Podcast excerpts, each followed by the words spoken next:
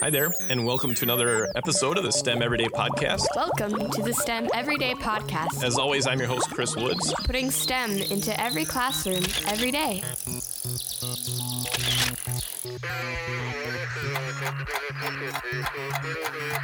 Well, welcome back to this episode of STEM Everyday Podcast. As always, I'm your host, Chris Woods, and we're looking for more ways for you to encourage your students to, to check out those avenues of science, technology, engineering, and math, that acronym of STEM. And with us today, we have Casey Brida, and uh, she's from the Philly area, so Philadelphia, Pennsylvania area. Uh, she went to Binghamton College, and she is a she has a degree in integrative neuroscience. Now, if that sounds something interesting to your students, um, yeah, I think it definitely would sound interesting. Welcome to the show, Casey. Hi, Chris. And um, I, I got to say, what is integrative neuroscience? First off, before we do anything else, Okay, so the integrative part of integrative neuroscience refers to how it's not just the biology of the brain that I study, but also the psychology of the brain. So, Okay. how our mind works. So, uh, some schools offer maybe just a strict biological neuroscience degree. Binghamton offered an integrative neuroscience degree. So, my curriculum uh, emphasized the psychological part as much as the biological part of the mind. gotcha. So, so that's a career that obviously most kids in most classrooms probably don't grow up hearing about. You know, Yeah, and I was one of those kids. We didn't really we didn't learn anything about neuroscience or psychology through my uh, K through 12 years. Yeah. But so so at some point though, you got interested in the whole idea of, of STEM and, and you're a recent college graduate. So so STEM had already started to become a popular topic even when you were in, in K twelve and, and college, right? Yeah, that, that's right. I, I remember one girl in my high school class talking about how she was doing research at Penn. And I remember thinking, that's crazy. Like, how did she get that? How did she get this opportunity? I don't like, this girl must be a genius. And reflecting back on that, I was like, oh, she just knew somebody and she wanted to see what it was about. And, and I kind of wish I had that opportunity as a high school student. But I think once you get that opportunity, you realize how abundant they are. Yeah, yeah, and and and you can imagine that just by calling up a local university, or or if you know somebody that does work at a university, just just to speak up and advocate for your students and say, Mhm. hey, do you have anything? Is there? Do you know of anybody? Um, Yeah, I mean, I think almost any lab is always looking for a high school volunteer to help out. I mean, as a high school student, you would just be kind of doing chores, but it's a really cool opportunity to just witness the science that's being done in the lab, even if, you know, you're just doing chores. The chores help out a great deal and enable scientists who are very busy to get done work they would not normally be able to get done if they had to do these things themselves. And yeah. in my lab, the Davidson lab at CHOP, um, everybody is always very willing to talk to you, uh, no matter what your research background is about the research they do. And it's a great learning environment. Yeah. So so educators again, just um, find a local university, check check with somebody you know. That'd be that'd be a great opportunity. Thank you, Casey, for that um, great idea. Again, we're talking with Casey Brida. Uh, you now you've you've finished your degree. Uh, you you you're doing some research now, like you said. Mhm. Um, so so what does it look like for a, a kid coming out of college um, into that that research aspect? Is is it just like standing around in lab coats and and, and working with fruit flies? Um, some labs work with fruit flies. We do mouse models, um, which I unfortunately developed a rodent allergy from my time at Binghamton. I was Oh. also in Patricia DiLorenzo's lab uh, during my undergraduate career, and we worked with rats there. And I have a very strong allergy to rodents now, so I'm not allowed to work with our mouse model at the Davidson lab. But um, yeah, I think if you get involved in research as an undergraduate, um, it's really quite easy to get involved in research post graduating. Um, even if you don't have necessarily have years of research experience as an undergraduate, but you still took those basic courses, Mhm. the avenue to become a technician like myself is still out there and it's still available. Mhm. Um, but yeah, my typical day in a lab, I work with uh, developing vectors to deliver genes to our animal models. So Wow. uh, people say, "Hey, I need this made," and then I say, "Okay, give me a couple of weeks, and I'll have it for you." Wow. Um, and then I also work with the senior scientist who is working on ways to engineer these vectors to so that they can better deliver the genes uh, to their specific tissue target. Wow. So that's that's, that's complicated stuff. Yeah. It, it is. It's a it's complicated once you get a, a general background in it it doesn't seem as complicated but yeah. complicated but cool. Yeah. And and and that's a that's another another aspect that we can share with our students. You know if if if they're thinking what kind of jobs are, are available out there just just helping them to maybe even just to see maybe even taking a field trip to a local university to see a mm-hmm. research lab in action and seeing that, that these people that are just just working with new ways to do things new ways to to to help people. You know i mean? A lot of that job sounds like it, it's focused on let's try to help people in the future because of some sort of development today. Yeah i mean that's really what research is at its core. It's you know finding ways to help people in the future today. Yeah, and and kids love jobs and love that idea of of helping, of solving problems in the real world. Um, that that's awesome, Casey. Um, now again, uh, we're talking with uh, Casey Brida, uh, and and you're you're just out of college. You're you're about you're you're embarking on that research. You're doing research. You hope to move into some some other uh, research opportunities. What what's what's the goal of a person that that does research? Um, what's what's their ultimate job goal? Well, I think it depends on the type of person you are. Yeah. There, and the, the Davidson lab has a really unique dynamic. Um, it's a huge lab. Not many labs have so many employees. So we have the principal investigator, who is Beverly Davidson, um, and she she's the boss of the whole lab basically. Right. Yep. And then we have senior scientists. We have uh, like four or five senior scientists, which is unusual for a lab. Most labs don't employ that many senior scientists. Mm-hmm. Um, and senior scientists are people who have gotten their PhD, they've done their postdoctoral research, okay. um, and then they're at a point where they could become PIs or they could just continue doing their research in the lab. Um, some people want to become PIs, which is hard. It's hard to become a PI to get the funding to run your own lab. And but other people and PI is not private investigator. That's, it's principal investigator. Right. Yeah. That's okay. yeah. Um, but other people just love the lab and love the bench work. So yes. senior scientist is a great job for them, or maybe an industry job where they're not necessarily publishing, but they're still doing the same research. Mm-hmm. Um, cool. But the typical trajectory would be you get your master's, you get your PhD, you do your postdoctoral fellowship, and then after that, it's where you kind of decide: do I want to stay in academia, which would be like at a university or hospital environment, or do you want to go into an industry like a, a pharmaceutical company and conduct research there? Gotcha. Okay, cool. So that, that that can be really helpful for a lot of a lot of teachers that are that are especially if you're probably elementary teacher, you're not thinking about those kind of those kind of things at all. But as an elementary teacher, you could say, "Hey, today we're going to pretend to be researchers." Mm-hmm. If, you just kind of use some of those terminology and, and, phrases, you know, and, and and maybe when you break up into groups, you could say, "Who's going to be the senior scientist?" and and who's going to yeah. be the bench. Maybe that's a good idea. I'm thinking that's that's a that's a good idea. So, um, we're always looking for great ideas in elementary school, but more of a high schooler, you know, like in your a chemistry lab, mm-hmm. um, doing doing just your high school chemistry classes or physics or biology. That's that's that's precursor to what you're doing right now.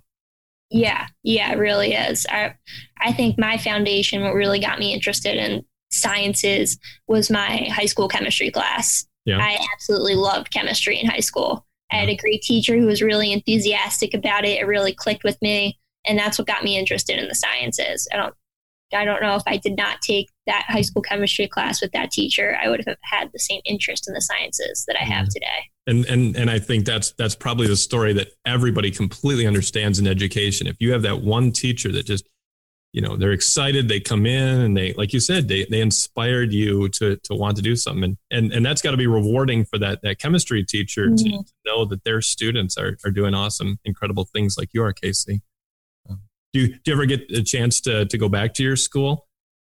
Um, I've gone back a couple of times, but I haven't been back in the past few years. My yeah. brother attended the same high school as me, so I would go back when he was still there. And then yep.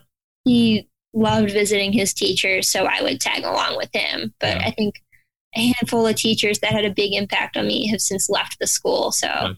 I don't have the same draw back yeah, as I yeah. did a few years ago. tricky. So, so why yeah. do you, why do you think? Let's let's pull it back to this question too, because again, um, this is the STEM Everyday podcast. So I love asking questions, especially of someone like you who just came through, you know, the K twelve and then the the college um, level. Uh, what what gets kids interested in in STEM so much? I know you talked about you know having a great teacher, um, but but what what are the things you think just really draw kids to those science, technology, engineering, and math things? I think um, science can seem almost magical. Yeah. And I remember as a kid, there was a science in the summer program at my library, and I went to that.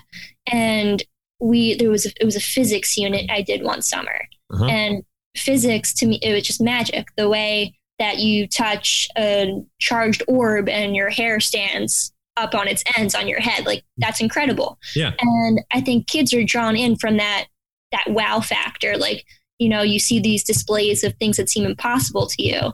And then you say, yeah, but it's not impossible. And this is how it works. And it's like you're giving kids the secret to magic. I think that's what drew me in. And I think that's what draws so many kids in. That's it's impossible, but it's not impossible. Exactly. Yeah. Draw, draws those kids in. I notice you didn't mention at all in that description worksheets or um, teachers standing in front and just lecturing, Casey. Yeah, no, I mean, as a kid, God, no. I, I, think if my science in the summer experience had been somebody standing there with a PowerPoint slide and uh, Newton's equations on the board, I would have just been like, this is awful. Yeah. Um, so, and but again, like you said, it's it's helping to create those wow factors, those those connections, those touch points. You remember putting your hand on the, the charged orb and your hair sticking up. Those are mm-hmm. those are those points that that can change the trajectory of a kid's life to to being a, a in the research lab right now, like you, Casey. Yeah. Um, so what do you what do you think? Um, what do you think STEM education is gonna gonna look like in the future? Similar things, or what what would you like it to look like?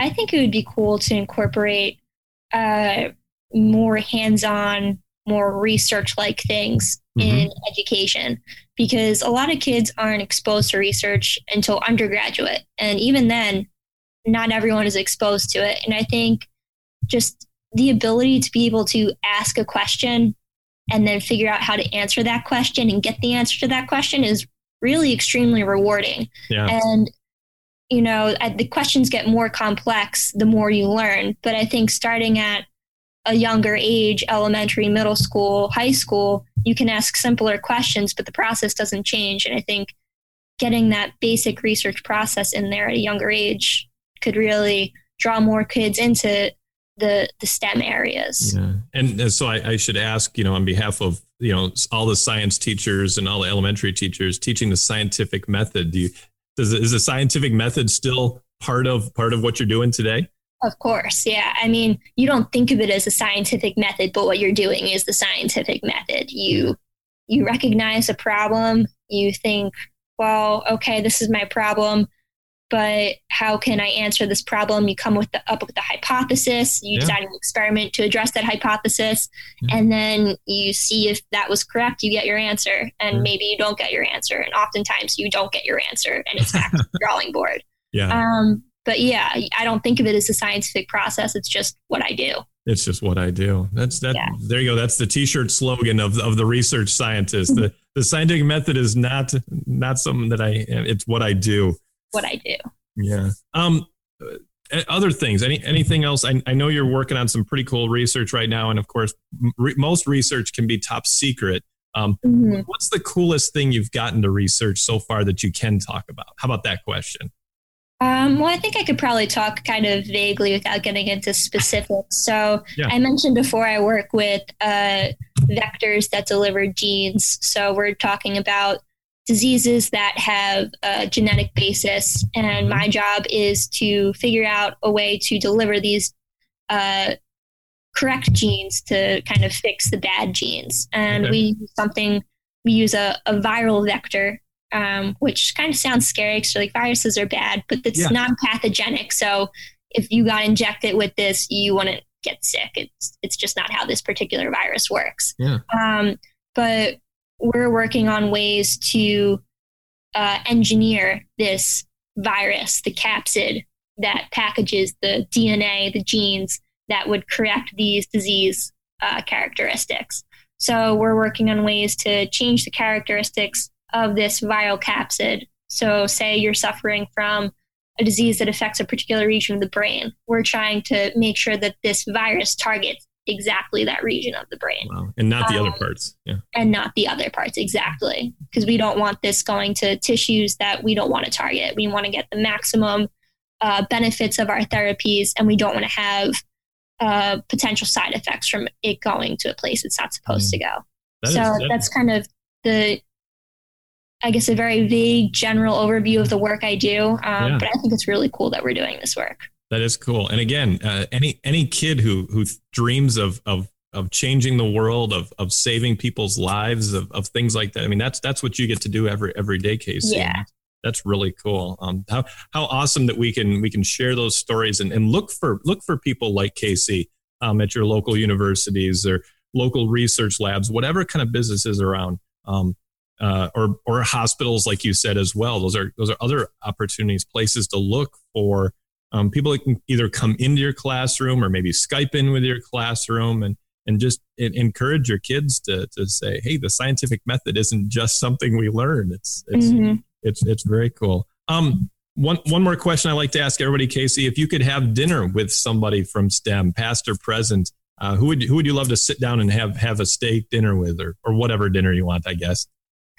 Um, I think Oliver Sacks. He passed away a couple of years ago, but um, he was a neurologist who yeah. wrote books about his clinical experiences. Okay. And um, you might know the movie Awakenings, uh-huh. uh, which with Robin Williams, uh, and that was talking about it was based on his book Awakenings, and it was talking about uh, the Parkinson's disease patients and how he kind of realized what was going on with them. Um, and he just has all like these really great clinical stories and he humanizes the sciences, but he also still has this obvious scientific uh, curiosity and perspective that I can really relate with. So mm. his work really, his literary work really focuses on finding the yeah. the connection between the humanity and the sciences and yeah. That, that connection really between connection. that connection between humanity and science is is, is so important and, and a great lesson for our kids too to to not just think of science as this sterile environment but yeah. And and again right back to what we were just talking about. I mean that idea of research and and helping people and saving people's lives is is is really that that humanity part of of science and research. Awesome well, Casey, it's been great chatting with you today. Um, all, all, the best to you as, as you keep going in your research. Uh, Casey's actually hoping to to start a podcast soon in the future. Um, so good luck with that and uh, and all your other endeavors, Casey. Thank you. And um, if you want to connect with Casey, uh, you can find Casey Brida um, both in the show notes of this podcast and and you can search for her on Facebook. Um, her last name B R I D A K A S E Y. uh, K A S E Y. Uh, you can find Casey Brida. And thanks for joining us uh, today. It was, it was, a lot of fun hearing all about what research is and, and really how we can connect that to the kids in the classrooms. I really appreciate what you had to say today. Thanks, Chris. It's been fun. And um, as always, thanks for listening to this episode of the STEM Everyday Podcast. Um, you can subscribe to it on iTunes or your favorite podcast app. Uh, leave a review and um, thanks for joining us. Uh, you can also connect with me on Twitter at Daily STEM and share whatever ideas you want with me. And uh, we'll talk to you again next time. You're listening to this podcast on the ESDAC Broadcasting Network. To find more information about this or other podcast shows, please visit remarkablechatter.com.